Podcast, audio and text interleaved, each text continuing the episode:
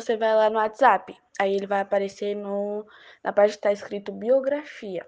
Primeiro você precisa compartilhar o áudio, entendeu?